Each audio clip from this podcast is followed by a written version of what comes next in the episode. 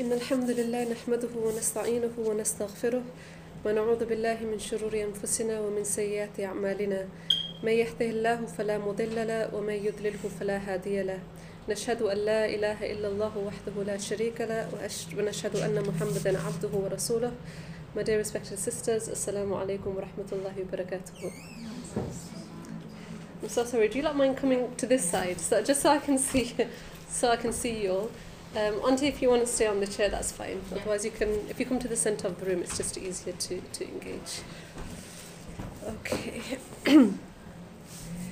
so before I go into the topic of the talk, I'm going to begin with an ayah, uh, a few verses from the Quran, where Allah mentions in Surah Ghafir, بعد أعوذ بالله من الشيطان الرجيم وقال الذي آمن يا قوم اتبعوني أحدكم سبيل الرشاد that in the time of Fir'aun, there was a man who believed, and he said to his people, the people around him, that follow me, O my people, follow me, and I will guide you to the path of righteousness. I.e., follow me, and I will, sh- I will show you the path to Allah. يا قوم إنما هذه الحياة الدنيا متاع وإن الآخرة هي دار القرار. That, O my beloved people, this life is nothing except for a small time of amusement and time passing.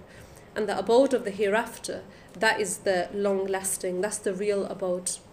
من عمل سيئة فلا يجزى إلا مثلها Whoever does any wrong deed, he will only be repaid similar to what he has done. ومن عمل صالحا من ذكر أو أنثى وهو مؤمن And whoever does any good deed, whether it's a male or a female, whilst they are a believer, فأولئك يدخلون الجنة يرزقون فيها بغير حساب these are the people that will enter Jannah and they will be provided sustenance in Jannah without any account or without any reckoning. So this, uh, when, when I read this ayah, sort of summarizes our objective for being here today. Our objective for all of us being here, myself and yourself as well included inshallah, is to sort of find our way back onto this path to Allah. Many, many times in a day in Surah Fatiha, we ask Allah to guide us to Sirat al Mustaqim. Allah Himself in the Quran, He sort of set this metaphor that where we are and where we're going is a journey. It's like a road, it's a path. Allah talks about Sirat al Mustaqim. Oh, Allah, guide us to the straight path. So even though it's not a literal path, in our mind we've got this idea now that where we are and where we want to be, the end destination, there's going to be a process of getting there. The same way, for example, I came here today from Birmingham. You know, you switch on your sat nav. There's so many different ways of getting here. You know, you could take the A roads or the motorway or you know X Y Z.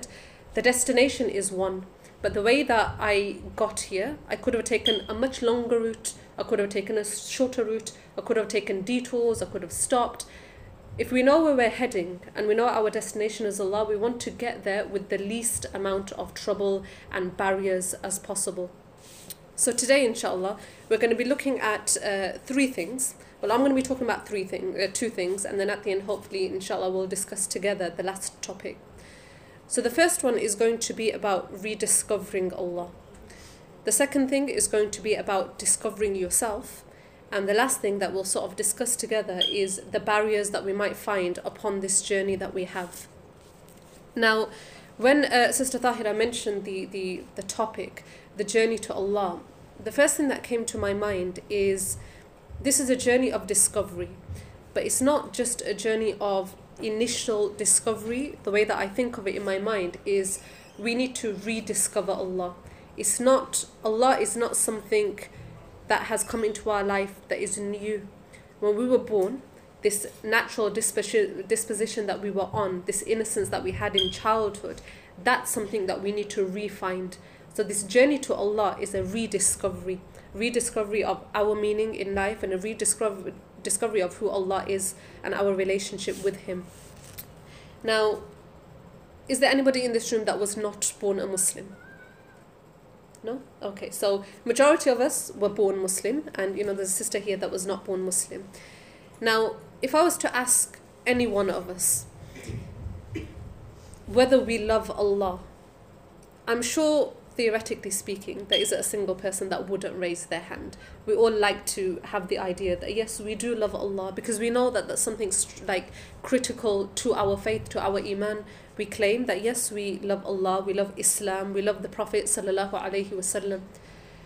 But if we took a moment to reflect on what love actually is, and in our life, how do we manifest that love? Do we manifest our love for Allah as strongly as we manifest it towards our children or towards our spouse? Or do we not? Or do we expect that our love for Allah is something that is completely separate for our love for worldly things? when it comes to worldly things, we have a, a sort of vested interest to maintain that connection. If you stop showing your spouse love, they're going to maybe end up leaving or going elsewhere. You stop showing your children love, they're going to end up rebelling and maybe leave the house. You stop showing your friends love, you know, they're going to replace you with other friends. We've always got this desire to maintain that connection. You know, you go out with them and you text them and all of these things. When it comes to our relationship with Allah, we in our mind assume it to be one sided. When we need Allah, we always expect Allah to be there. When something is going wrong in our life, when we raise our hands to Allah, you you want Allah to be there because you know as a believer you have a connection with Allah and you hope that Allah through his mercy etc will respond to your dua but it seems as if this relationship of love is not double sided because in our times of happiness when we should be calling upon Allah and praising Allah, we don't do so. We don't feel it urgent within ourselves to maintain the connection for Allah because we know that people will leave us if we don't maintain that love and that connection with them. But in our mind, for some reason, we, we believe that our relationship with Allah doesn't need as much work. It doesn't need as much work, and you know, being Muslim by name is something that is sufficient. However, we know that this is a problem and we see within ourselves if we are honest with ourselves and hopefully as we go on to the next topic you'll see that this is without this honesty within ourselves we're not going to take full benefit of any reminder let alone a reminder like this. Because in order to rediscover Allah you're going to have to look inside yourself and see what barriers there are that are stopping you from maintaining the ideal connection that you'd like to have with Allah and everybody is different in that regard. So, if we were to honestly ask ourselves, why is it that we have like a lack of attachment with our Creator? Why is it that we don't look forward to the prayer, for example?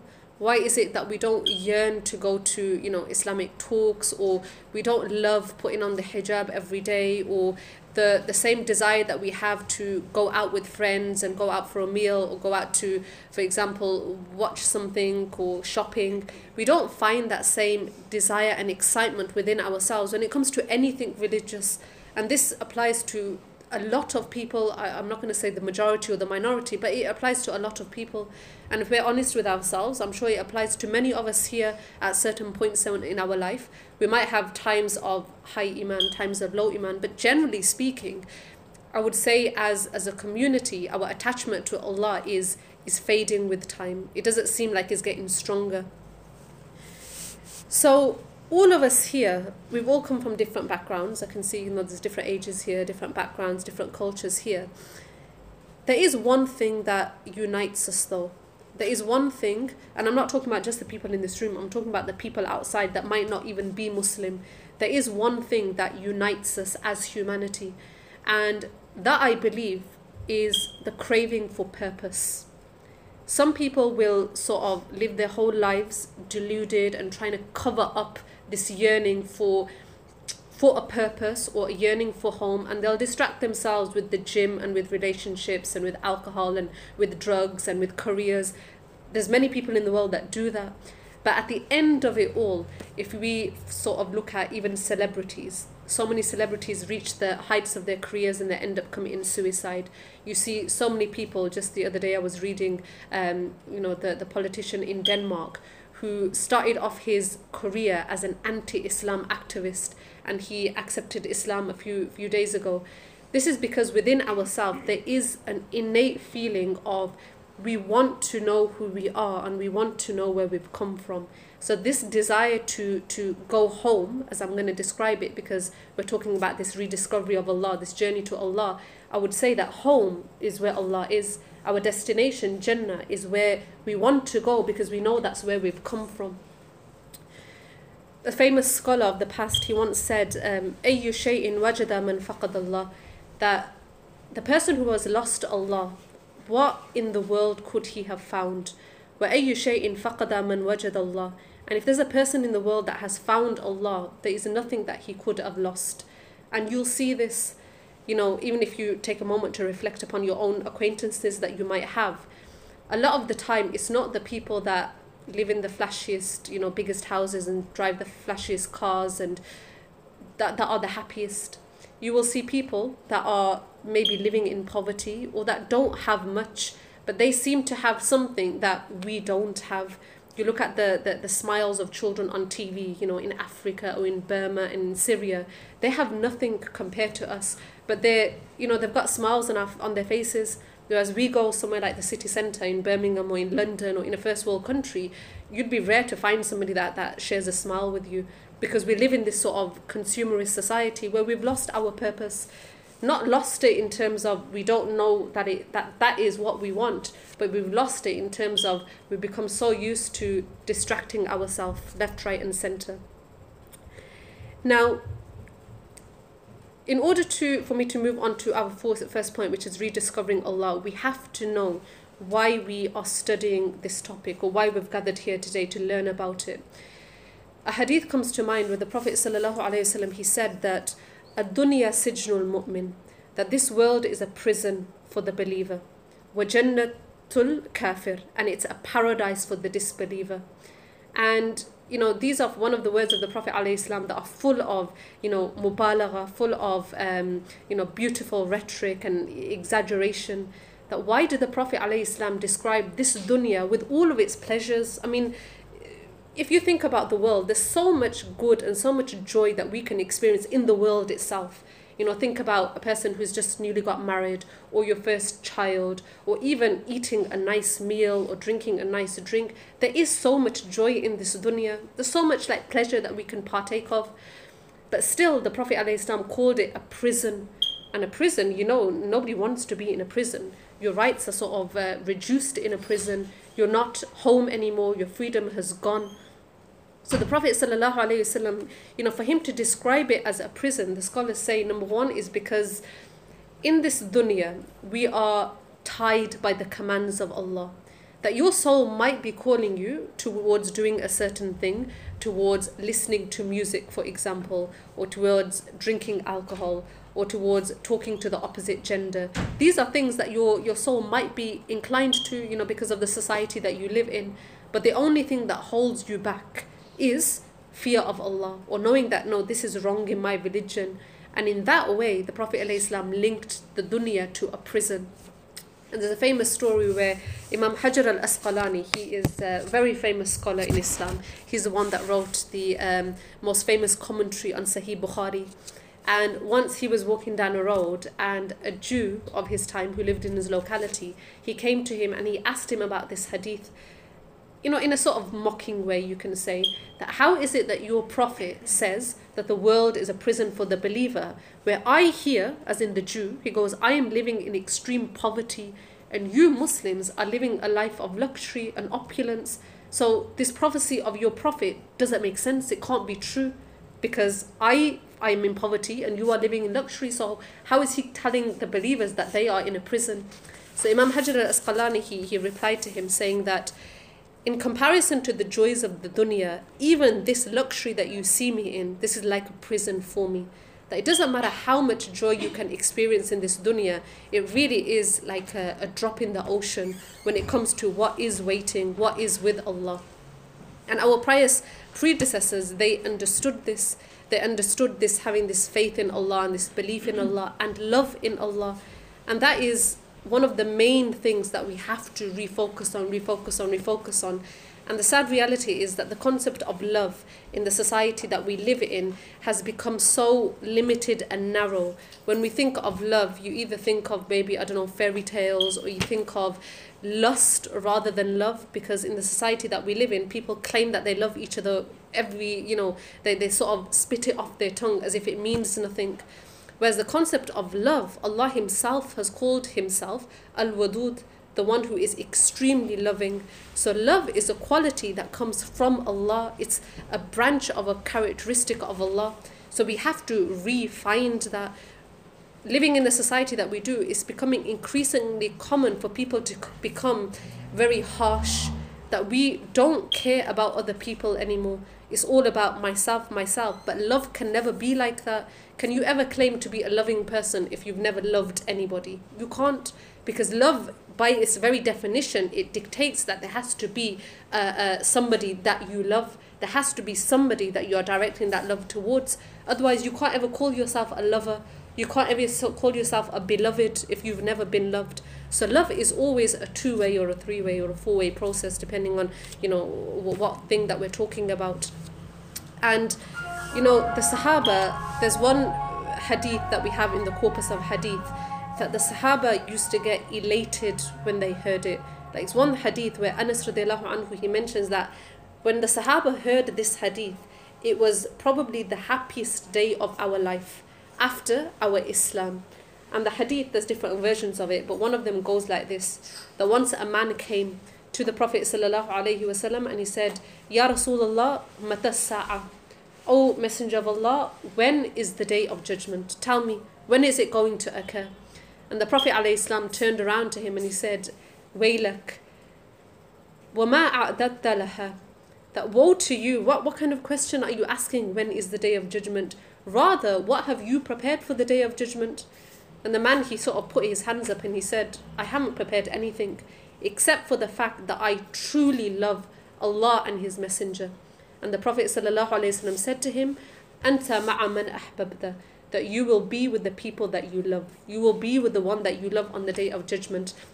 Regarding this hadith, like I said, Anas radiallahu anhu, he said that this hadith, it gave us so much joy and confidence because the Sahaba in themselves, they used to feel that they weren't doing enough. You know, it seems almost like comical to us now that the Sahaba that sacrificed everything for, for Islam, they themselves thought of themselves that what we are doing, our worship is not enough, we need to be doing more.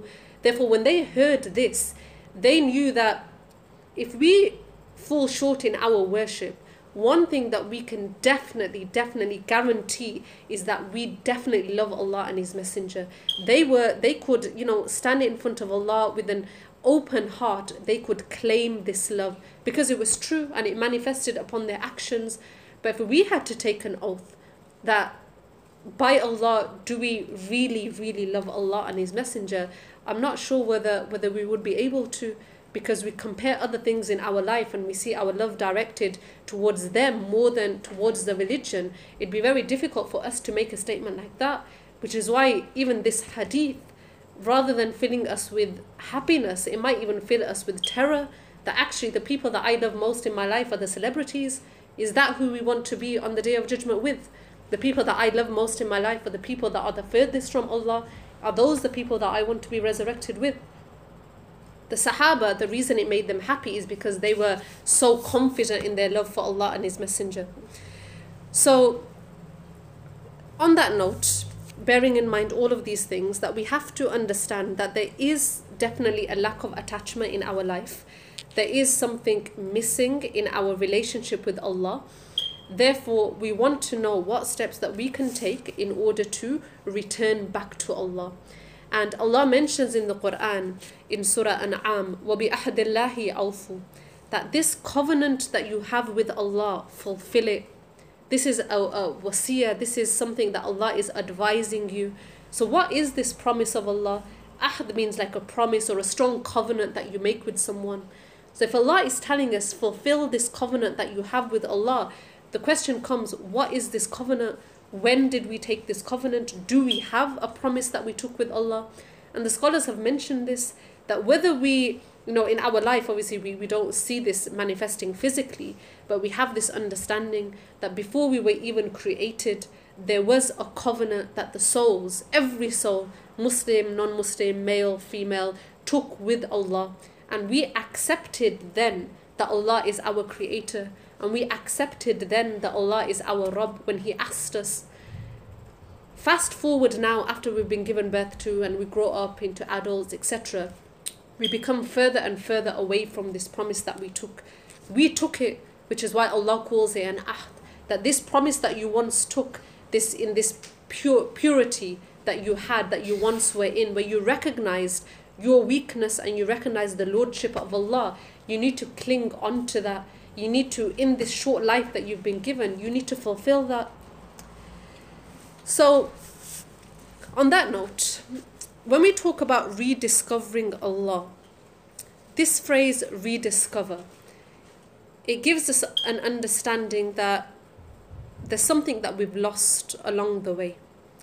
So, in order to, I mean, if you think about it, just say you've lost something, you know, we've all lost things in our life, whether it's your mobile phone or you've lost a pen or you've misplaced XYZ. When you're looking for something that you've lost, what process do you sort of undertake to look for it? What kind of things might you might you do? So just say today, you know, sister here, she can't find her mobile phone. What's the first thing that you're going to do? Backtrack.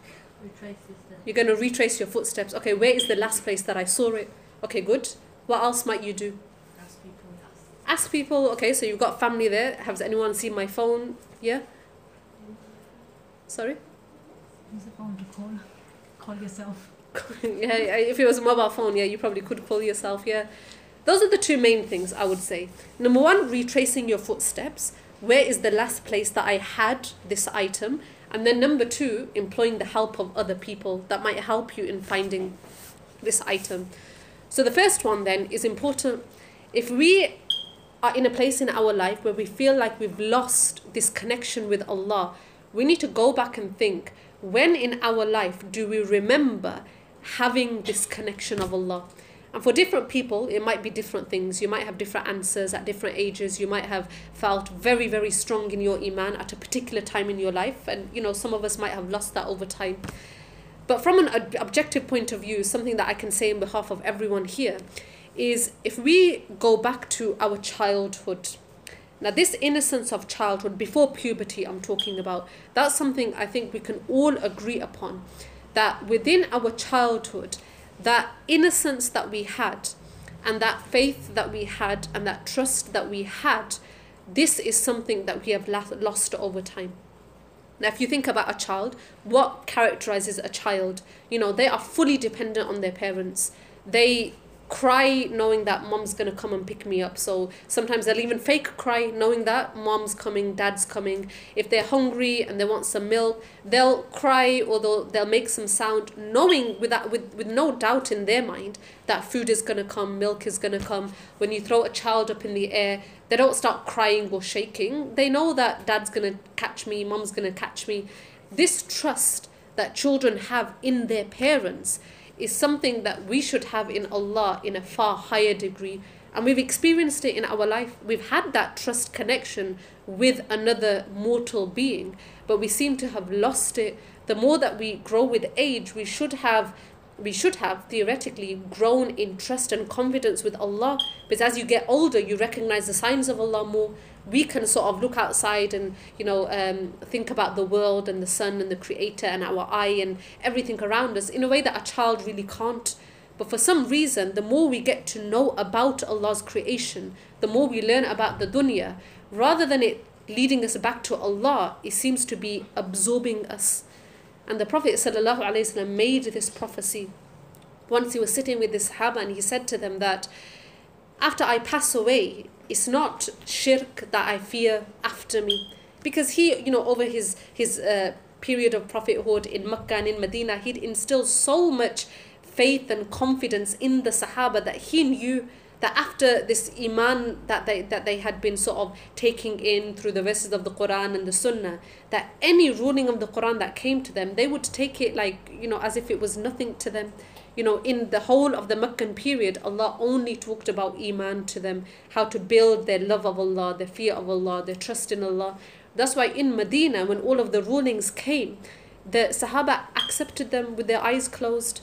You know, can you imagine in a society where alcohol was so prevalent. Everybody drank alcohol. It's, I mean, I suppose you can think of it as, you know, the Western world today. You know, alcohol in the UK is a part of their culture, something that is a deep part of their culture. Can you imagine, you know, overnight a rule being made, a law being passed in the government that that's it, from today, no more alcohol?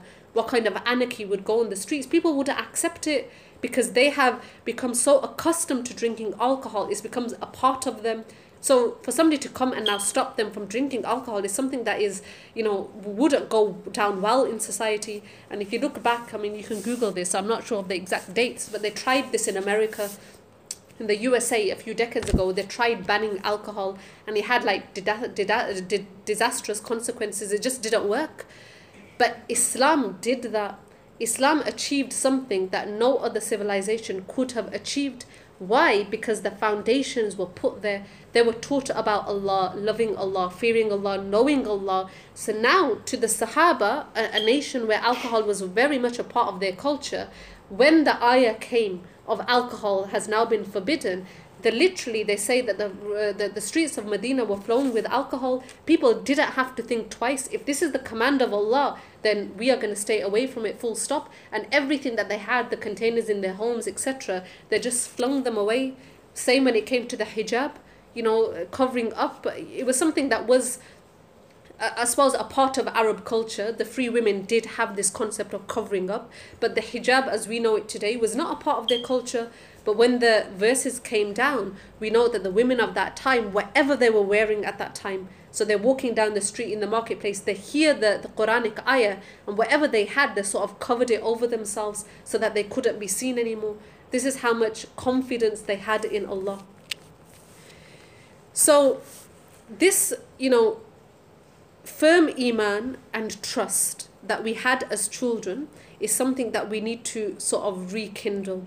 And when we talk about firm iman, I want you to imagine in the society that we're living in today, um, especially for the youth, I would say. I mean, it applies to everybody, everybody, but especially the youth, the ones that are sort of raised in a generation of social media, where they are exposed to things and concepts that myself and maybe our parents and grandparents weren't even exposed to you know horrible things and concepts and you know things that sort of rattle a person to their core when it comes to questioning yourself and your identity.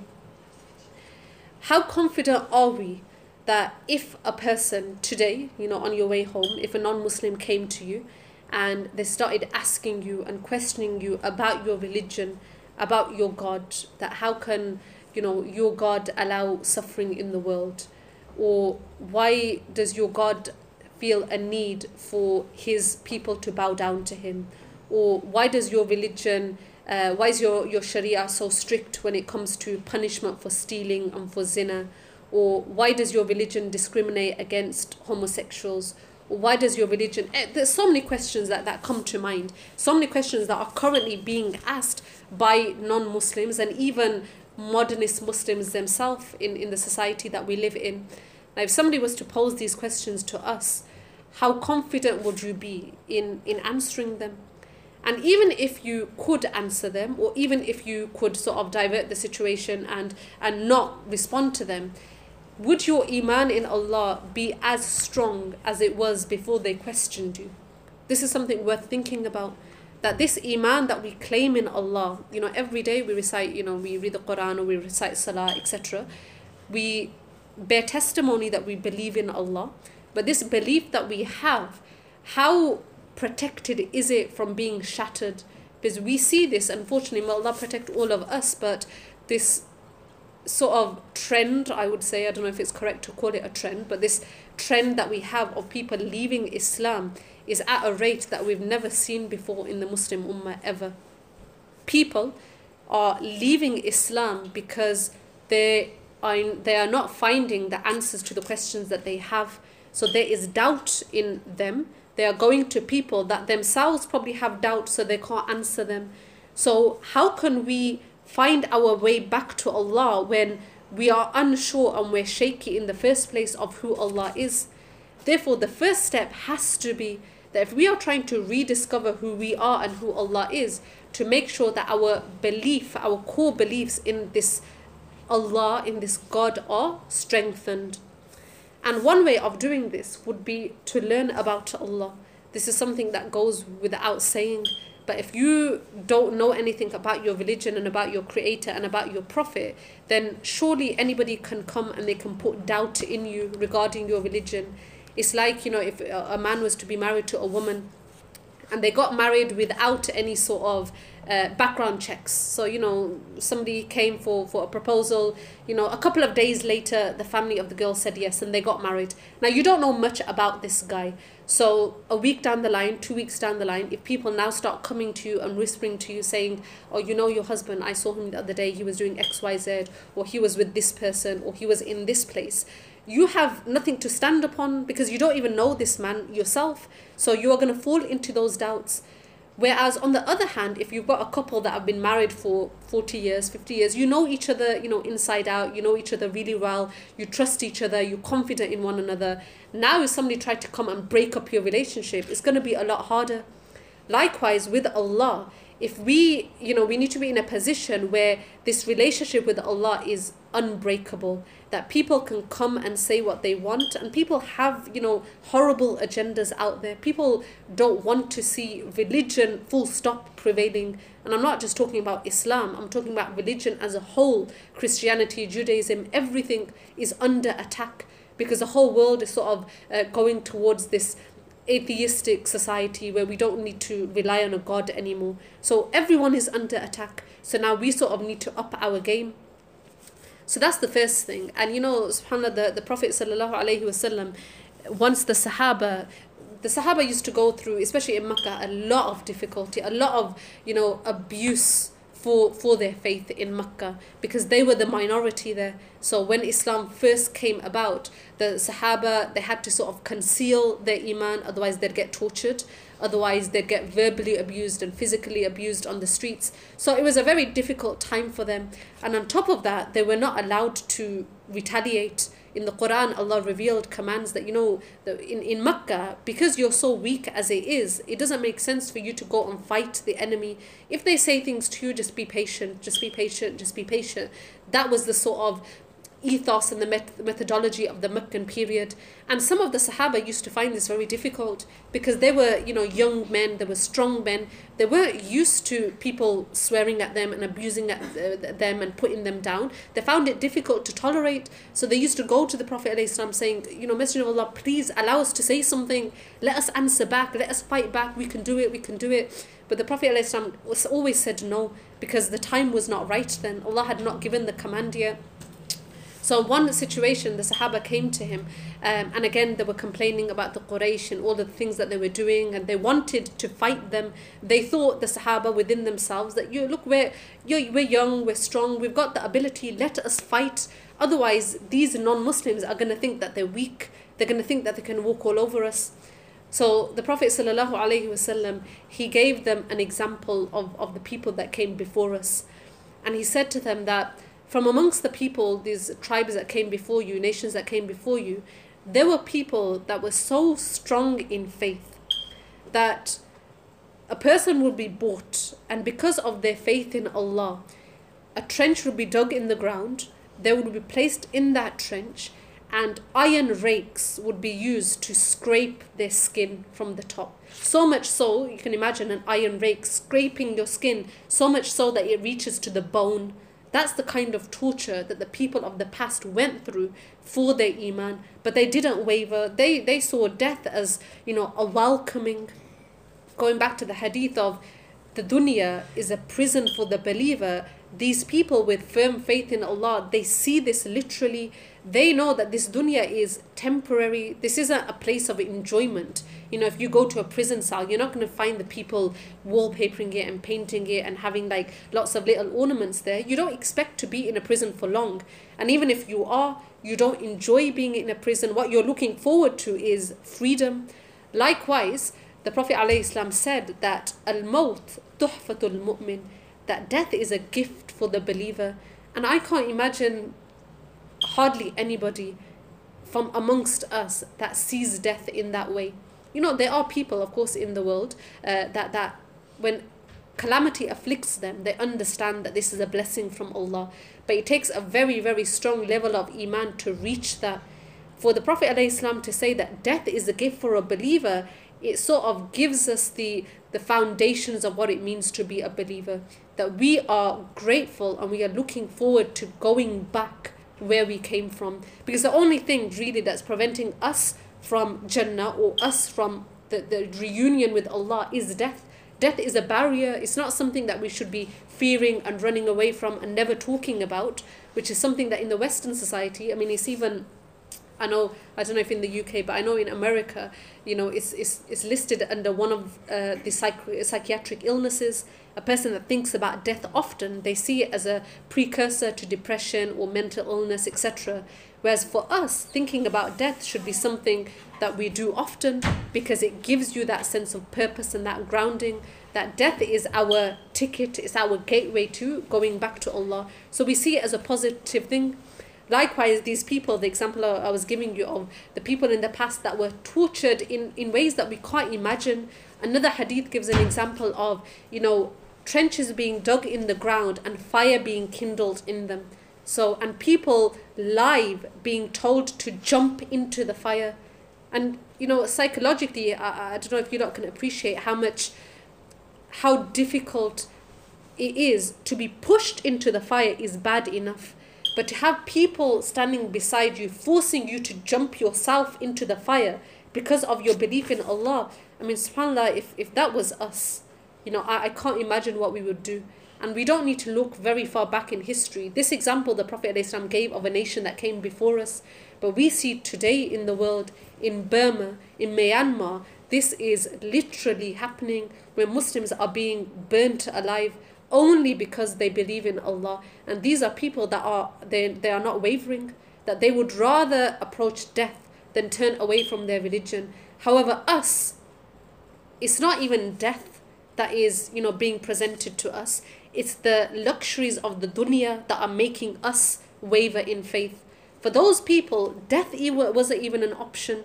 One of the um, miracle babies that we have in the in the tradition is there's about three babies if I remember correctly that spoke in the cradle. One was Isa alayhi salam, you know, it was a miracle from Allah that he spoke in the cradle, and one was a baby that spoke when his mother was being tortured for being a Muslim, and he spoke and he said, "Oh my mother, be patient because you are upon the truth."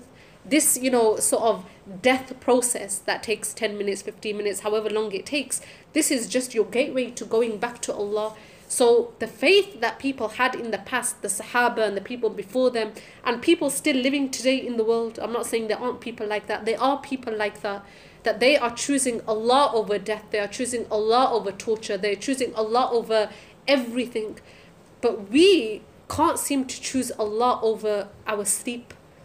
We can't seem to choose Allah over going out for a meal and missing our salah or, you know, little minor things that aren't even that shouldn't even be issues but we are still preferring the dunya over over our relationship with Allah so that's the first thing you know having firm belief in Allah is something that a child has in his parents and therefore if we want to start this you know restart this journey back to Allah that's the first thing we have to focus on and the next one is trust. You know, we talked about babies and how they are fully re- dependent, fully reliant upon their parents.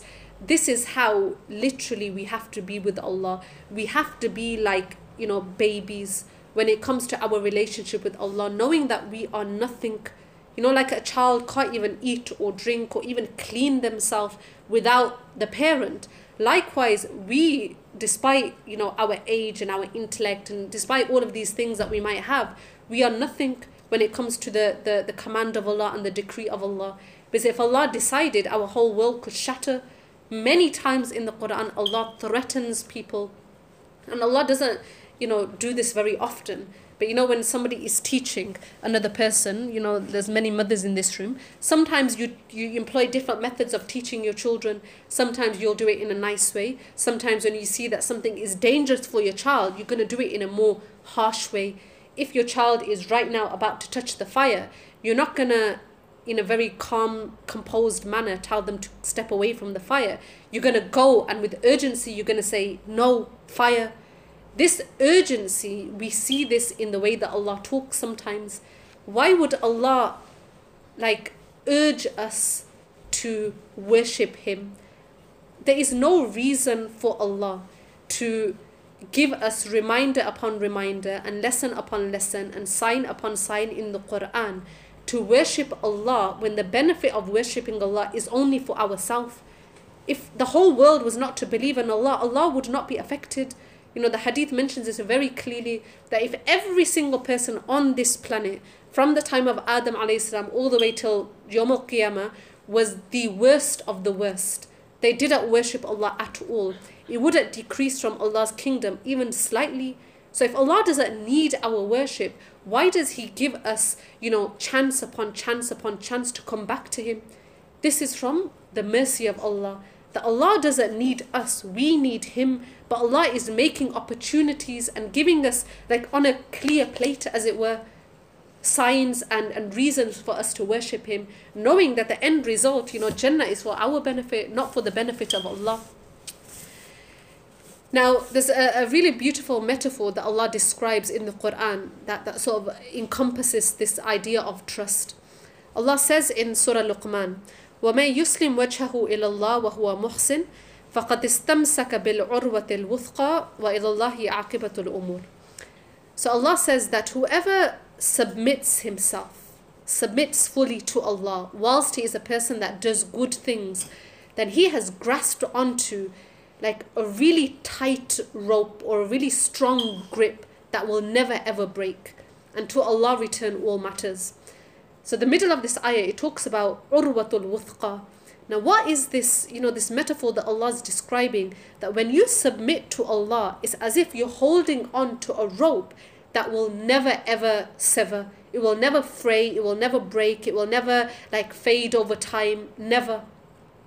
Allah is giving the example, the Mufassirin mention, of if we think about today, if a person was to stand on top of a mountain, or a person that goes parachuting, for example, a person that goes skydiving, you know, we can think of these examples today. Now, if you were to go skydiving, for example, the equipment that you use would have to be you would have to have 1000% confidence that this parachute of mine has been through all of the checks. It's not going to break on the way down. It doesn't have any holes in it. When you're skydiving this harness that you have and the ropes that you have that they're not going to break mid-air. Otherwise you know what's going to happen? You're jumping off a mountain or you're jumping out of an aeroplane. If the equipment that you've got is frail or weak then it's instant death nobody in their right mind would would go to a company that has like um, I don't know that you go into Google and sometimes you see the reviews of companies. You want to go skydiving and this company has got like a, a two star rating or a half a star rating. Nobody's going to go to that company because this is a matter of life and death. You're going to go to that company, use that equipment that is super strong. And Allah is giving that example that you know if you were to jump off a mountain and you were to hold onto a rope that is going to prevent you from falling and dying. This is what we call an urwatul wuthqa, a rope that is so firm and strong that you have full confidence in yourself of being safe, that you have full trust in this rope that is going to prevent you from hurting yourself and falling. This is the example that Allah is striking how we should be with Allah. That whatever happens in your life, good times, bad times, those days where you can't even see the light at the end of the tunnel, those days where you find it difficult to even get out of bed, those days where you are, you know, it's as if there's a cloud sort of looming over you, you find it difficult to do even the most mundane of things. Allah is saying that He is this rope that you are that you should be holding on to, this trust that you have in Allah, knowing that whatever happens, Allah will not let go. That Allah is never the one who turns away first. And the Prophet ﷺ alluded to this in a hadith as well when he spoke about the prayer. He ﷺ mentioned that when you stand in the prayer to Allah, it's always the person that turns away before Allah turns away. It's never Allah that turns away from the person first. We rush through our salah and we're sort of thinking about a million and one other things and we do our exercises up and down. We do our salam quickly left and right and then we're gone we've turned away in fact i would say from our allahu akbar we've turned away from allah. But even if there was a person that prayed the salah in a good manner in a perfected manner we turn away from the prayer before allah turns away. Allah gives us full attention. When we stand in front of him when you raise your hands to him in dua or in salah or you know in any manner that you worship him allah is though we can't see him allah's attention is always 100% and it's very rare to find that with humans let alone that's why maybe we can't understand this love that, that, that allah has for us. Because so often you go home and you're trying to speak to your husband and he's on his phone you're trying to speak to your children and their mind is on the tv you're even having a conversation with your friends but you know that all they're doing is waiting for you to finish speaking so that they can finish speaking. We rarely give 100% attention to other people and we rarely receive it as well which is why it becomes difficult for us to appreciate the, the amazing relationship that allah has has with us that Allah, despite our weaknesses and everything, is always there and He never turns away. He's listening and He wants to listen and He cares and He wants to care. So, this is something that we need to sort of hone in on. It's something that we should. Um, you know, think about within ourselves and use it as a way of, of loving Allah more, knowing that He is always there for us regardless of what happens. Now, another reason why we need to rediscover Allah is because of our dire need for Him. Now, even if Allah gave us nothing, even if there was no concept of Jannah, for example, or Jahannam, we would still be obligated to worship Allah. Our worship for Allah should not be based on what we get out of the relationship. We should worship Allah because He deserves to be worshipped. We worship Allah because He created us and sustains us without us even asking for it or being worthy of it. Everything that Allah gives us on top are bonuses, this reward that we get, and you know, the happiness Allah puts in our life and the barakah in our wealth and our children. These are all just extras. Even if you take them all away, this obligation to know Allah and love Allah and worship Allah still remains. That's the root of the matter. So we should love Allah and worship Allah and try and find our way back to Allah regardless of all of these things. However, sometimes it's human nature. You know, we we work on incentives. And Allah knows this. I mean, who knows us better than the one who created us?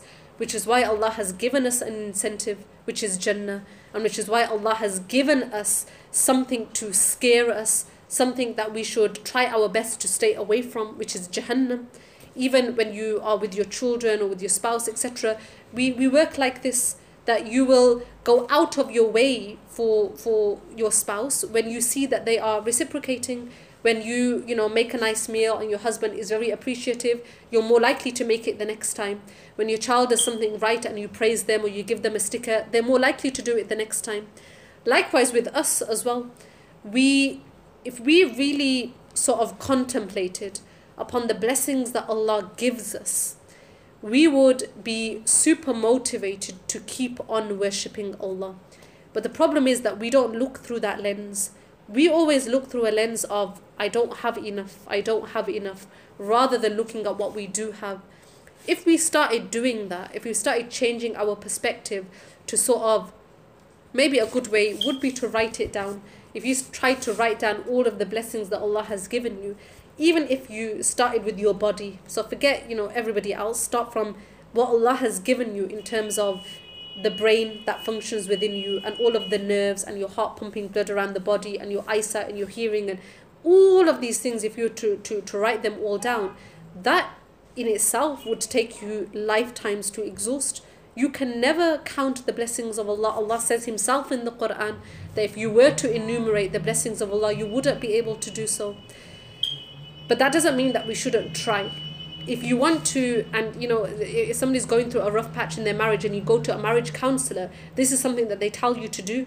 That if you are finding it difficult to get on with your spouse, you need to sit down and think and think of ways to appreciate your partner. So little things that they do, things that might be big things or little things that you take for granted, you taking them for granted is the reason your relationship is breaking down. They might be, you know, getting up every morning at six o'clock to go and put food on the table and you disregard it. You know, the wife might be, you know, staying at home even, or even if she goes out to work, or she's putting so much love and effort into the food and to raising the children and the school run and the maktab run. These things all take a toll. They might seem like little things to the third person, but if a person doesn't appreciate these things, then naturally you can see the relationship is gonna fall apart. So if you wanna maintain this relationship with Allah, look for actively look for ways that He has blessed you in your life. And this will not only increase you in gratitude, that's the first thing, But on top of that, one of the bonuses that will come out is that Allah will give you more. And this is something that we don't find again in our human understanding because people aren't like that. But Allah is like that. That the more you do dhikr of Him and the more that you thank Him, Allah will keep giving and keep giving and keep giving. So it's like a you know a beautiful cycle. So that's one thing that we have to focus on the blessings that Allah has given us. Now the second thing is we have to understand that we are in need of the protection of Allah. And Allah talks about this protection, this uh, dhimma that we call it. It's like a covenant that somebody takes to look after you. So, for example, just say we've got parents here today, and you say to your child that, look, if you just ring me, just say your child's gone off to university, yeah, so they're at that age where they're leaving home now, they're going to a different town, and you're worried about them.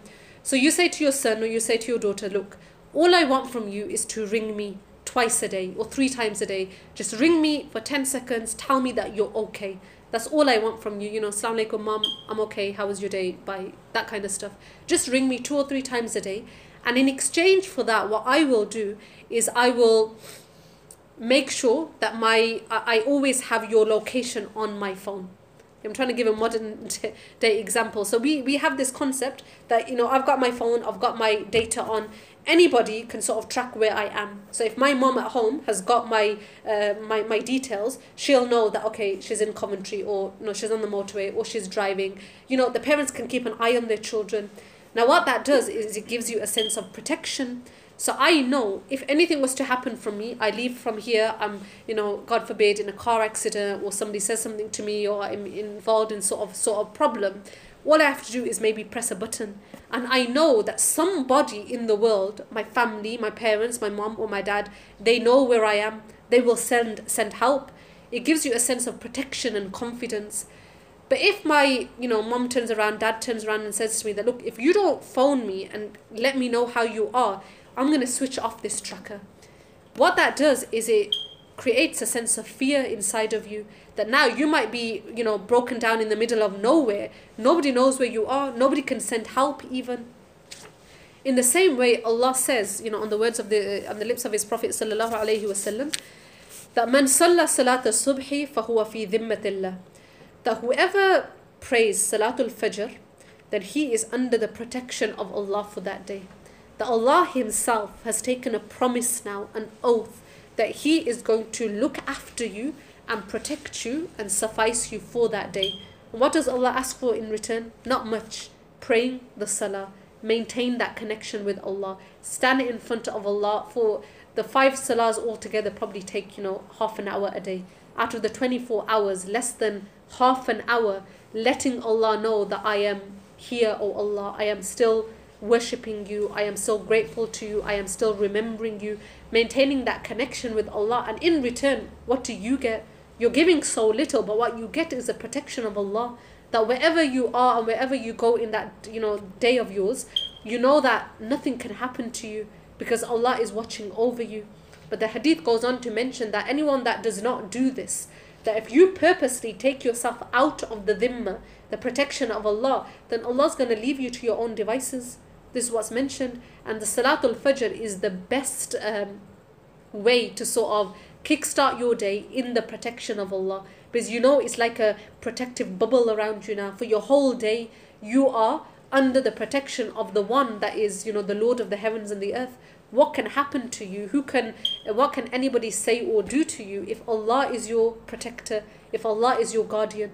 Yeah, so that's something that we, we, we need to, to think about. Now, another thing about a lost item, so if we're talking about this lost connection that we have with Allah, is lost items don't ever move around by themselves. So just say I have misplaced my phone and I've left left it somewhere. That phone of mine isn't gonna start getting up and run, running around and on purpose making it difficult for me to find it. No, the phone stays where it is, and I obviously go around and, and do what I can to find it. Likewise, Allah doesn't make it difficult for us to go back to Him. Allah doesn't move around, Allah doesn't turn away, or Allah doesn't put obstacles in our path on purpose. Rather, it's the opposite. Whoever knocks on the door of Allah will always find it to be open. So, this analogy of the lost item is pertinent because, like the lost item doesn't move around by itself, Allah is constant, Allah is there. It's us that have moved away, it's us that have misplaced ourselves, you can say, and now we need to sort of find our way back. And one way of doing this, well, I, not one way, I would say the first thing to do we said that when you find uh, when you have a lost item you're going to start retracing your footsteps and asking other people. Now before you do any of those things you're going to have to make time. This is the very sort of foundation thing if you've lost something even before you start retracing your footsteps you're going to have to take time out of your day that 10 minutes 15 minutes to retrace your footsteps. You're going to have to take time out to ask other people. And it might seem obvious but it's something that we don't really do when it comes to Allah. In our day, do we actively and consciously and on purpose take out time from the rest of this, you know, uh, like rush that we have in our life so that we can just be alone with Allah? Our salah time is supposed to be that. But unfortunately, the way that a lot of us pray Salah isn't like that because we're in the hub of so much chatter and laughter, and you know we just want to finish our Salah so we can get back to work or get back to the kids or get back to family. We don't really free our time for the sake of Allah, and that's something that everybody is capable of. It's just about making the conscious effort to do so everybody's lifestyle is different. For some people, it might work better in the morning. Some people maybe in the daytime when all the kids are at school. Some people right before you go to sleep. There has to be time outside of the salah, outside of you know the the general worship that we have, to make time where it's just you and Allah, where you are just reflecting and doing dhikr of Allah. And Allah says again on the lips of the Prophet sallallahu alaihi wasallam ابن آدم تفرغ لعبادتي أملأ صدرك غنى The O son of Adam or O you know daughters of Eve, O mankind, that if you free yourself up for me, you free yourself up as in you make time for me, Allah is saying, I will fill your heart and your life with richness. And if you don't do so, I will make you chase the dunya, but you won't get anything out of it. And this, I would say, is the concept of barakah that Allah is talking about. That if you take out a tiny portion of your day, of your life for the sake of Allah, you will see the rest of your life falling into place. And Allah will put so much barakah and so much happiness and contentment into your life that whatever you have will be sufficient. The relationships and your wealth and your children, everything will fall into place. But if you don't do that, Allah is saying that if you don't make time for me, this rat race of the dunya will continue. You will see, I will allow you to, to carry on. You will be doing your 9 to 5 jobs and running around with the kids and the in laws and the X and the Y and the Z, but you won't find any barakah. You'll be constantly on this, you know, treadmill on the fastest speed in life, just going through the motions, but you won't get any contentment out of it. This way to get this love and this peace back into your life is by taking time out for Allah.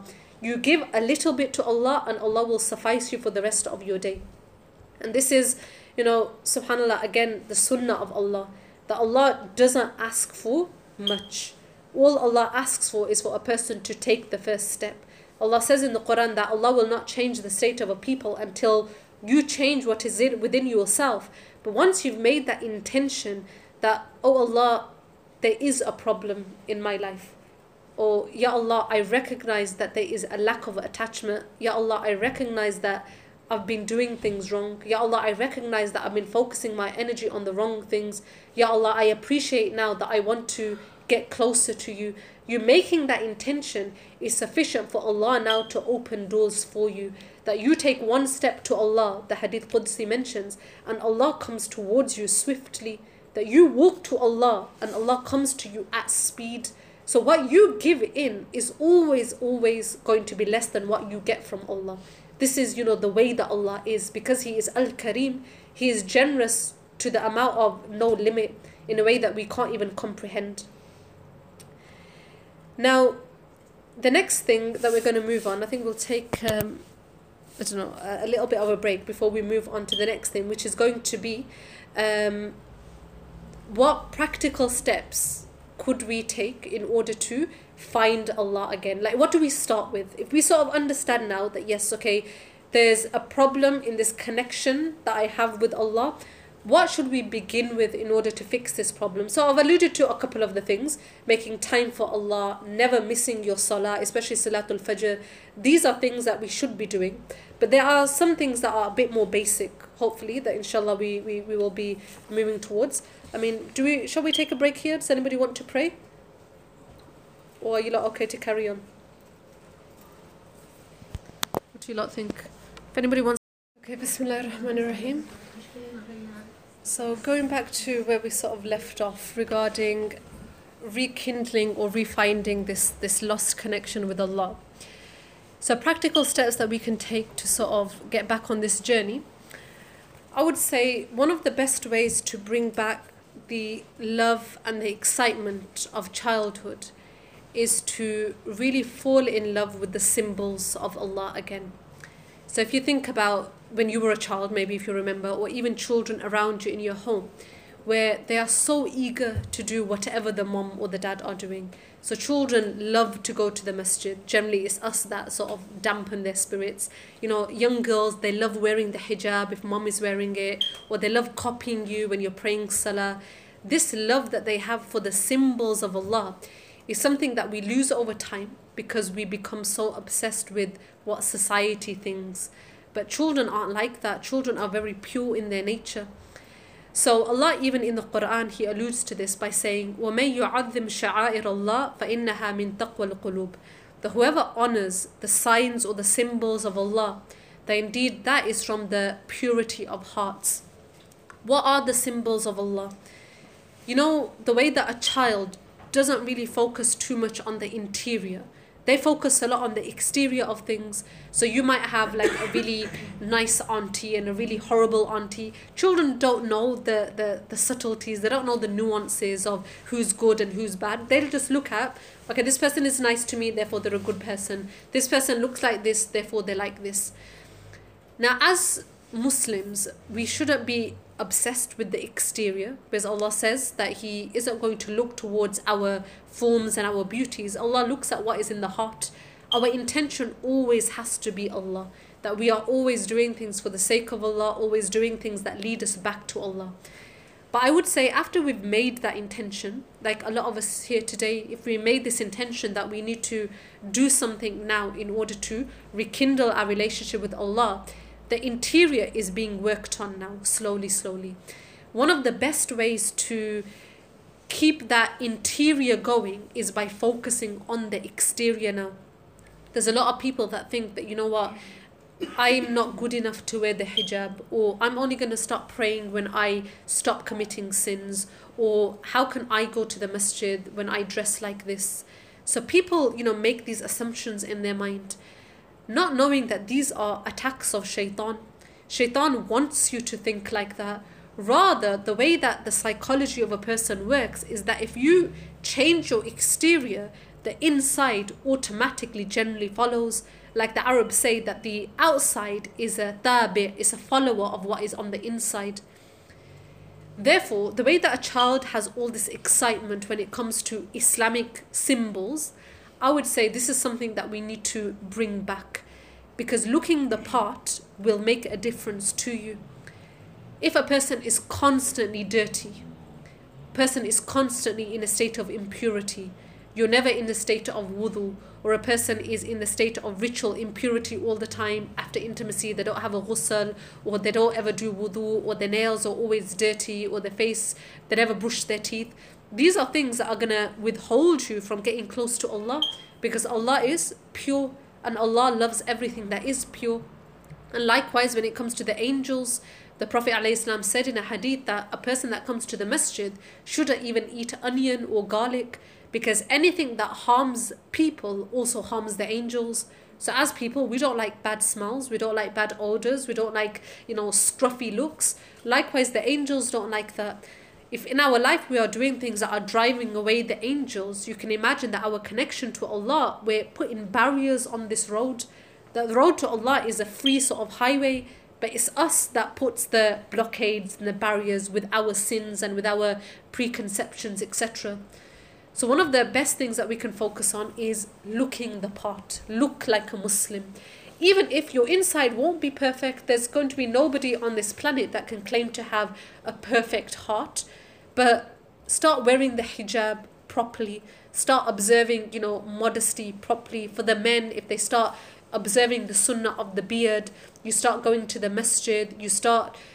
All of these things will play a part because, like I said, Allah is pure and He loves things that are pure. And this psychology of preparation is something that is very powerful as well. Imam, uh, Imam Ghazali, he mentions regarding the wudu. If you think about praying salah, we know that praying salah is like one of the main pillars of Islam. It's one of the best ways to get closer to Allah. The whole of the salah, right from the Allahu Akbar to the Assalamu Alaikum, is a glorification of Allah, which is why it's so beloved to Him. But what need was there for Allah to stipulate that you have to pray salah in the state of wudu? That the wudu itself is not the ibadah, the wudu is not the worship, but we do that in order to pray. Why? Because you are getting yourself physically, therefore mentally and spiritually ready for the salah. So the wudu is there as a gateway, the wudu is a key for the salah. Why? Because in Islam we recognize the importance of the external appearance. That if you are gonna pray salah whilst you're you just got out of bed and your face isn't washed and your teeth are dirty and you're smelling, how much of a connection can you have to Allah? It's almost impossible. So Allah, Islam has put a way of us to ensure that we are physically clean before we even start the prayer. So yes, as Muslims, you make sure that you are clean and you uh, try and be in a state of wudu all the time. And this is a good way of, of trying to if a person has a particular sin that they keep falling into if you make sure that you are in a state of wudu all the time a time will come where that wudu and that salah itself will stop you from that sin. Yeah because a pure body leads to a pure heart and a pure heart is our objective that's what we want allah says that whoever comes to me with qalbun salim Whoever comes to me with a pure and an intact heart, these are the people of success. So anything that can lead to the purity of the heart, we need to focus on. So try and be in a state of wudu. This was one of the the main um, uh, virtues of Bilal radiallahu anhu. When the Prophet ﷺ went for Mi'raj, he heard somebody's footsteps and upon inquiry he heard that these he found out that the footsteps that he heard in Jannah above the seven heavens were the footsteps of Bilal radiallahu anhu. And when he asked him, What is it that you do, Bilal, that's so beloved to Allah that I could hear you all the way up there? And Bilal radiallahu anhu said, I, I don't know, but the only thing that I do regularly is as soon as my wudu breaks, I will renew it. As soon as wudu breaks, renew it. So you are constantly in a state of purity, and that way your um, your heart will facilitate for you to do better things and get closer to Allah. Um, the second thing I would say when it comes to the sha'air, the symbols of Allah, is to maintain a link with the masjid. The masjid, the masajid are the houses of Allah. They are those places that Allah has stipulated on the earth that have been designated for His remembrance. The houses of Allah, they have a, a strong sort of connection to the religion because within the walls of a masjid, there is no sin. There's only people praying and reading Quran and doing dhikr. There's, there's a lot of barakah that comes with the masjid. Therefore, even if we're not perfect, we have so many weaknesses within ourselves and sins that we commit.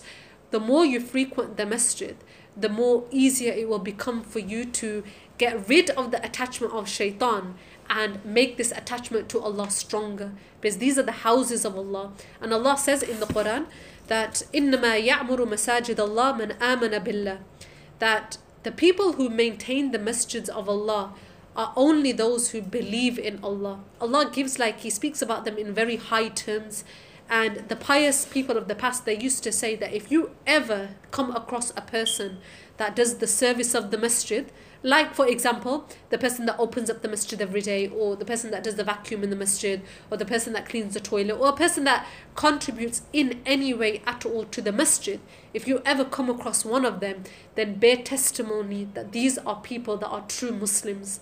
Why? Because Allah says in the Quran that only those people that believe truly in Allah, Allah allows them to maintain the masajid. So if you can volunteer at the masjid, at your local masjid, even if it's once a week, once a month, whatever it may be, even if it's just in Ramadan, for example, but start off. This is something that will, you know, fast forward you on this path, on this journey that we have. Because these are the houses of Allah, and Allah promises that a characteristic of those people is firm belief in Allah, and that's what we want to get back to. Yeah, so going to the masjid yourself, encouraging your children, your sons, your daughters, finding opportunities to go to the masajid, setting up things yourself you know, if your masjid, local masjid, isn't doing much, then the masjids are not like linked to a certain cult or certain part of society.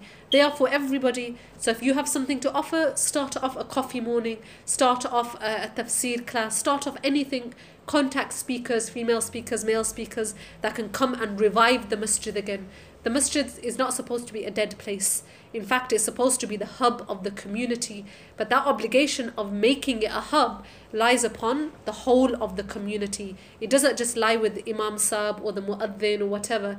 Everybody is responsible. This is your masjid. So if you want it to be like a, a strong part of society, so your children look forward to coming here, do things that will make it look nice and attractive and attract the youth uh, and attract people coming here as well. The next thing when it comes to the sha'air of Allah would be to imitate good people. Yeah, to imitate good people.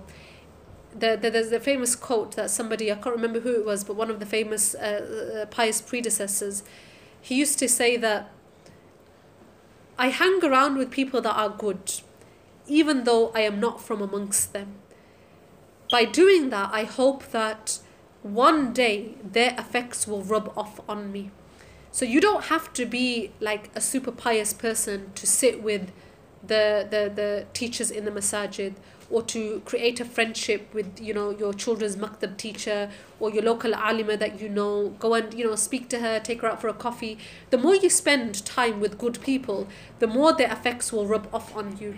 This the prophet ﷺ, he likened a good friend to a person that smells perfume if you were to go to um, third floor Selfridges and you just walk around the perfume area, you don't even buy anything, you're going to come home smelling nice. Your coat will smell nice, your abaya will smell nice, just because you were in a good environment. Likewise, if you spend time with bad people, you don't have to say anything or do anything, but their bad effects, the bad sort of vibe that they have, is going to affect you. Because if you spend time with people that the angels don't like being close to, then that's going to extend to you as well. Likewise, if you spend time with people that the angels are happy with and you know that are close to Allah, that will have an effect on you as well. So hang around with good people. You don't need to um, no, I remember when I was at university, there, there's always this thing that when you started university and you're in your new environment, people make friends. And you know, the friends that you make at university, generally, you, you stay with them for a very long time. But how you decide who your friends are, you know, there's a very interesting psychology behind it.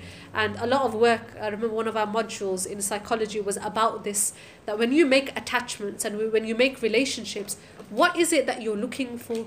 So, just say in this room here, about 20, 30 people, if a new sister was, was to come, what attracts her to go and sit next to this sister here rather than the sister over there? Or when you go to a new gathering, what draws you to a certain sister rather than another one? There's like a very like sort of deep process to it, and we need to be on top of that process. That look for people that have signs of goodness in them, because hopefully over time, the more you spend time with them, the more they will motivate you rather than being with people that are lazy in their salah, they don't care if they pray salah late or where they go, and they're a bit loose about where they eat and where they drink, and they're not really fussed about halal and haram. These are things that are going to affect you. Yeah, so hang around with good people. And one of the best things that will come out of that is a sense of competition that will sort of rekindle inside of you. If you have friends in your life that motivate you to worship Allah, they are the best friends that you could ever ask for because they are people that are dragging you towards Jannah.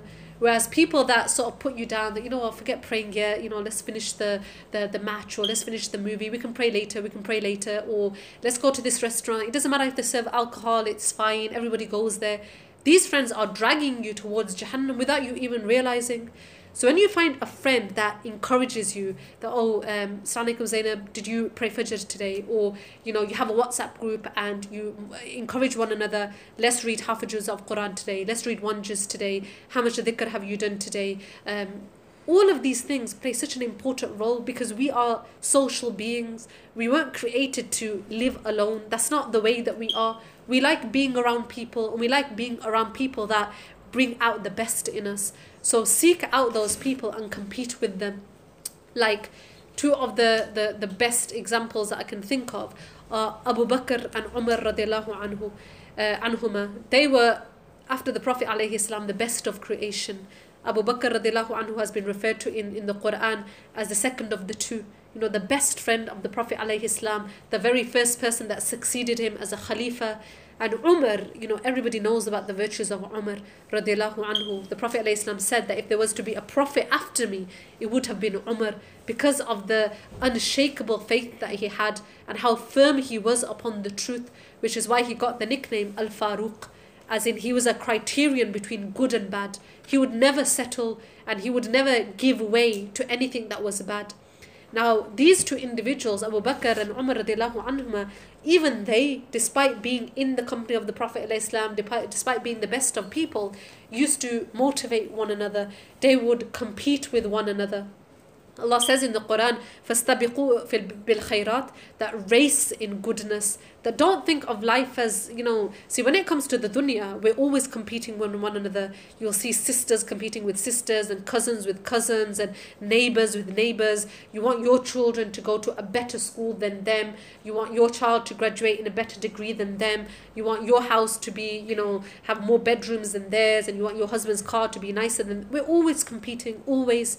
But when it comes to the, the, the deen, nobody wants to compete. We always try and look for people that are lower than us so we feel better about ourselves. That, you know what, so what if I pray three salahs? You know, that, that my neighbor of mine, she only prays one. We always look to people that are lower than us in the deen because somehow it makes us feel good.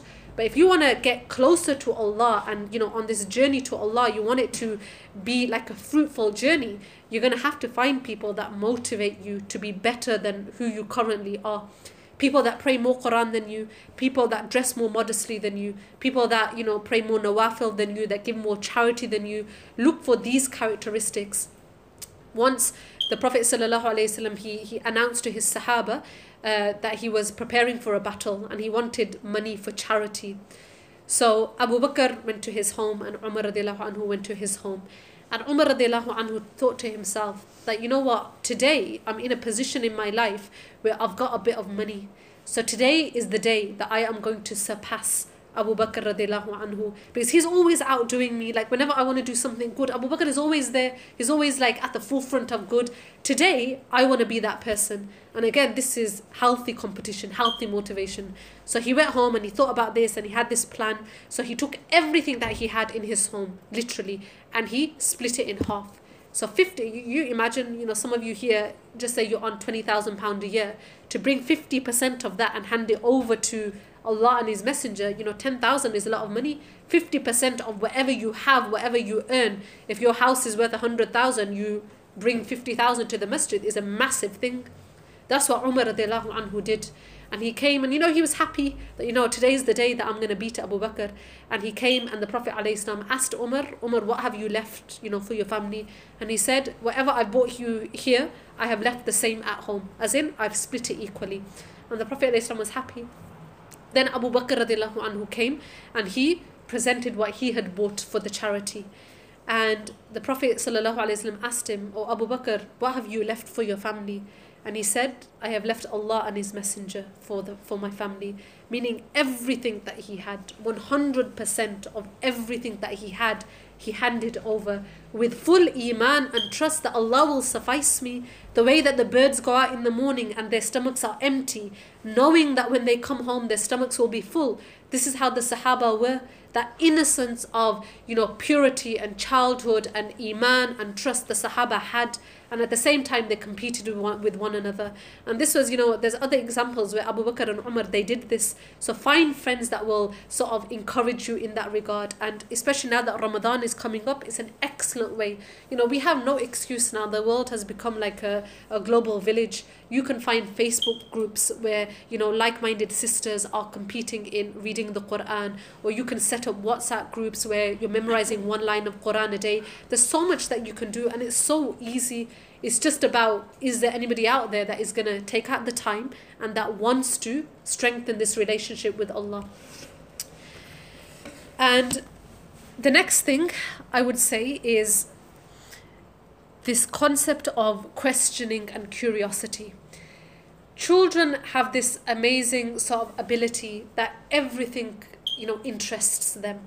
We are people that nothing interests us unless it's something that is full of immorality. So you want to find the novels that are the least islamic because that's what interests you. Or we want to watch the tv programs that are the least islamic and full of the most immorality because that's what interests us Whereas children, though, they find interest in anything. You can give them, you know, one child, you can buy them a £50 toy from Toys R Us and give it to them, and you can give another child an empty box, and the one with the box will probably be happier than the other one. Children will take anything and they are inquisitive and they are curious and they question and question and question, as parents will know, especially once they reach one, two, three years old. Their favorite question is why? And we need to ask why aren't we like that though? Why, as humans, do we not question when it comes to our religion? Why do we not want to know who is Allah? What does Al Kareem mean? What does uh, Dhul Arsh al Majid mean? What does MashaAllah mean? What does this uh, verse in the Quran mean? Why do we pray? Um, face the qibla when we pray salah or why do we why did the prophet ﷺ have this and this and this so many questions like literally millions that probably come to your mind but because from a young age you stifle them and stifle them and stifle them now if i ask uh, and i experience this you know when i when i teach at, a sufa i see that the when i used to teach the part-time alamiya course there used to be uh, uh, students of very different ages there. And the teenagers there the ones who are 15 16 17 they're still they've still got this a bit of curiosity in them because you know they're at school and they're a lot closer to the innocence of childhood. Whereas the ones that are older they like it's almost as if when i ask them i'm teaching them hadith and i ask them what do you think this hadith means? or what do you think the prophet ﷺ was trying to say here? The older ones will not even try like it is so hard to get anything out of them. And you know sometimes i ask them look allah tells you in the quran to think and to reflect and ponder and question and I'm asking you, I'm trying to force you to to think, and you're you're not doing so. And one of them, you know, bless her, when I was speaking to her, she goes, uh, "Look, Ustada, I think she's in her fifties, maybe late fifties. She goes, "Look, it's not my fault. I can't help it. I have been taught never to question my religion. You know, I'm a firm believer. I am happy with my religion, but." When you ask me to think about the Quran and the Hadith, I can't do it because I've been taught to accept things the way that they are and I can understand that, you know, there are people, of course, like when you're younger, you're taught to do things and not really question it. But my argument is that that is not the right way to do things. That is, for our children, that's not the way that we should be teaching them. You can't expect them, especially children, now that they're going to school and they're being exposed to X, Y, Z, and on their, you know, fingertips, they've got the phones and so many different things that they are being exposed to you can't expect them to be firm believers in Islam if you haven't told them why they're doing the things that they're doing. It's just not possible anymore. And this idea of questioning has to be built up. You know, when your child questions you, even about the most like silly of things or the most mundane of things, don't ever put them down because you want to create children that are inquisitive and curious because those are the children or those are the people that are the closest to Allah because they look at the signs of Allah around them. They look at the sun and the moon and the stars and the trees and the eyes and they will question how is it that Allah how is it that all of this came into creation without a purpose? This is the one question that Allah talks about in the Quran that the people who believe the, and the angels and the people of taqwa and iman, they look around themselves and they bear testimony that "Oh Allah, you could not have created all of this just for nothing. And this is a result of curiosity. We, you know, go to work and we come back, or you go to school and you and we don't ever stop and think and appreciate you know something small like you know a dandelion maybe or even a blade of grass or the beauty of a flower. You know i know we live in a sort of in birmingham there's not much to see. You kind of have to go out into the countryside to really reconnect with nature. But it's possible even going to the park mm. even going to your back garden there is so much that you can find that will make you think about the beauty of allah and what allah has given us. And if this is something that is so great and intricate like the bee for example. You know everybody's got a garden everybody's seen a bee. You know we're all probably scared of bees. But if we even for a minute did research or thought about the precise nature of this bumblebee the way that it works and the way that it's created and this colony that it has and how they go around and you know the structure of the queen bee and all of the soldier bees and they create honey and even that a person could spend their whole lifetime studying and it would lead you back to the same thing. That oh allah you haven't created this world for just amusement and play. There is a purpose and a design behind all of this. Everything leads you back to allah. So like the child they are constantly thinking about things around them and why why whying. Adults need to sort of revive that in them. And you're going to have to find people that can support you in that because you might have questions and you might go, to somebody that hasn't studied the religion or has studied the religion but maybe not properly and you go and ask them and they leave you more confused than you were to begin with. It sort of uh, dampens your confidence. So you have to find teachers you have to you know put in a bit of effort and find people that you trust that you're confident with that when you've got questions you ask them and you know that this will uh, strengthen your relationship with Allah. And there are many people out there especially you know alhamdulillah living in in the UK now there's a revival of so many English speaking scholars male and female that that can that have the, the the answers to the questions that people might have. And Allah talks about in the Quran when he talks about the people that really know Allah, Allah said that those people who really truly fear Allah are the scholars. Now, why, why is that? Why is it that a scholar of Islam, an alim or an alima, or even you know a person that has studied about Allah and His Messenger, why do they fear Allah more than a general person? It's because they reflect more about Allah. The more you know about the names of Allah and the more you know about the translation of the Quran and the more you know about the perfection of the seerah of the Prophet wasallam the more you are going to be forced to forced to admit that the religion of Allah is true and that Allah is true and that Allah is one.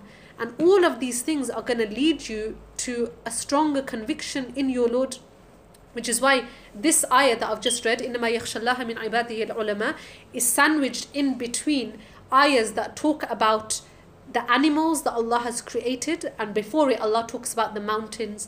That have you looked at the way that Allah has created the mountains? They are of differing colors. So you look at the mountain tracks, some are red, some are white, some are yellow, some are black. You look at animals that Allah's created of different colors and backgrounds and purposes. And right in the middle of that, Allah is talking about the ulama fearing Allah. So fearing Allah doesn't come from necessarily studying books, but it comes from studying the creation of Allah. And that's something accessible to everybody. You know, you can, rather than spending 10, 15 minutes on, on YouTube just Googling like nonsense things, you can use that time to Google, you know, the, the astronomy, for example, think about you know watch those videos where the scientists they talk about how great the universe and how great the galaxy and the milky way and the sun is compared to the size of earth. It puts your whole life into perspective that we are literally like a speck in this you know vast you know oasis that we have out there. We're almost nothing. So if this is how great our the things around us are how great must be the one who created all of this? So that's the second to last point that I wanted to mention. And the last one is dua. So we mentioned that if you're looking for a lost item, yes, retrace your footsteps.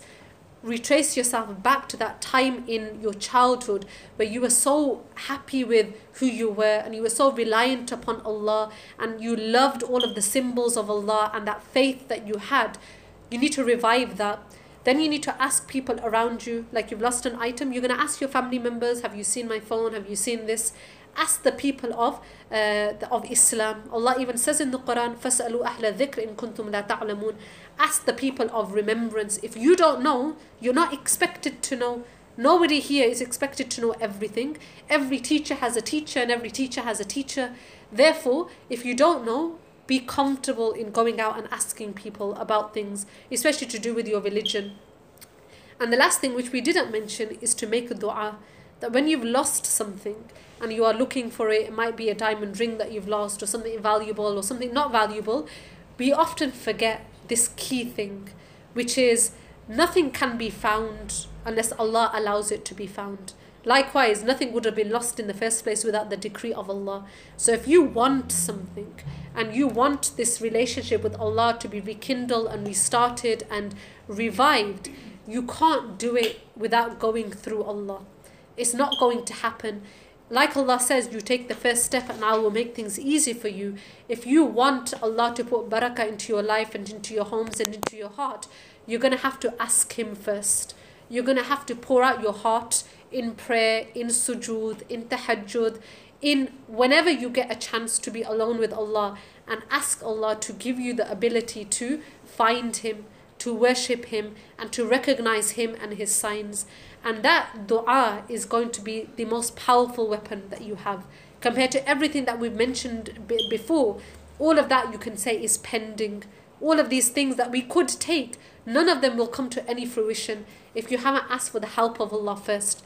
Though Allah, I want to come back to you, please facilitate it for me. Please make it easy for me. Then you start your journey. Then you start, you know, asking other people and you start, you know, studying and all of these things. But the foundation is asking Allah because there is no way to Allah except through Him. Like Allah says in the Quran, that. That there is no refuge from Allah except in Him. Like if we're, you know, in a human way, if you're trying to run away from somebody, somebody that is hurting you or tyrannizing you, you're gonna run in the opposite direction of them. But when it comes to Allah, it doesn't matter where you go. In order to get back to Him or to away from Him, there's nowhere that you can go that is not encompassed by Allah. Okay, so um, the last thing that I'm going to think of, uh, talk about is we mentioned dua. Okay, so on that note, there's many du'as that, that are obviously scattered throughout the Quran, throughout the Hadith that we should be learning. The best uh, the du'as are obviously the ones that have been tried and tested by the prophets themselves. So Allah teaches us in the Quran how to make du'a, and those are the best du'as. Obviously, you're not limited to those. Sometimes you might have a yearning or a desire within yourself that you want to express in your own language. You can do that, you know, in tahajjud or in your nafal salahs, in sujood, etc. You know, talk to Allah. And if Arabic isn't your first language or you don't know Arabic, then you do it in your own language. But Allah chose Arabic to be His language in revelation of the Quran, so we try our best to do du'as in Arabic. And from amongst those du'as, the best of ones are the ones found in the Quran. And one du'a that sort of summarizes everything that we've said today is Allah talks about in the Quran that, O people, antum al fuqara ilallah. That, O people, you are all poor and needy and dependent of, on Allah. You know, a faqir, even in like Urdu or Bengali, I'm not sure, the word faqir is used for a poor person. Somebody that begs on the road is a faqir. And Allah is telling us that all of you lot are faqirs. You are fuqara, you are poor and destitute and you have nothing you are completely reliant and dependent upon Allah. And the sooner we realize that, and the sooner we put our trust in the one who in whose hands trust should be given, the easier it will be for us to discover our own purpose. That who we are is not everything that we have today is not a result of our own actions that the money that I am bringing home, putting on the table, is not a result of me going out to work, and nor is it a result of my degree. And the children that I have, and the house that I have, and the family that I have are nothing. It's not a result of my actions, it's a result of Allah giving me and bestowing upon me, when we recognize that we are like insignificant almost, you will recognize how significant Allah is. And when you recognize this difference between Allah and you, and then you understand how much Allah still invests into us and reaches out to us and calls out to us and accepts us and loves us, then you realize really that this is, you know, subhanAllah, a relationship that is of no comparison because you realize how far below you are of ever, you know, even calling out to Allah that we are so unworthy. But still, Allah gives us chance and chance and chance. And the more you realize how insignificant you are, the more Allah will raise you in honor. And this is something that we only find in the religion, we don't find it anywhere else. That the more you lower yourself, the more you put yourself down in sujood and rub your nose in the dust in front of Allah, the more Allah will elevate your status uh, in front of Him and in front of the people that matter. So the dua that I wanted to mention is Rabbi inni ma uh, anzalta ilayya min khairin faqir. If you get a chance, please Google it, find it, you know, in the Quran or at home, where this is the dua that Shuaib salam he made. That oh Allah, I am in immense need of whatever good you send to me. And the more we read that, the more we read that, inshallah, Allah will make this journey back to Him easier and facilitate it for us. Uh, Jazakumullah khair for your attendance. May Allah accept it from all of us. Um, and reunite us in this dunya and reunite us in Jannatul Firdaus. Ameen.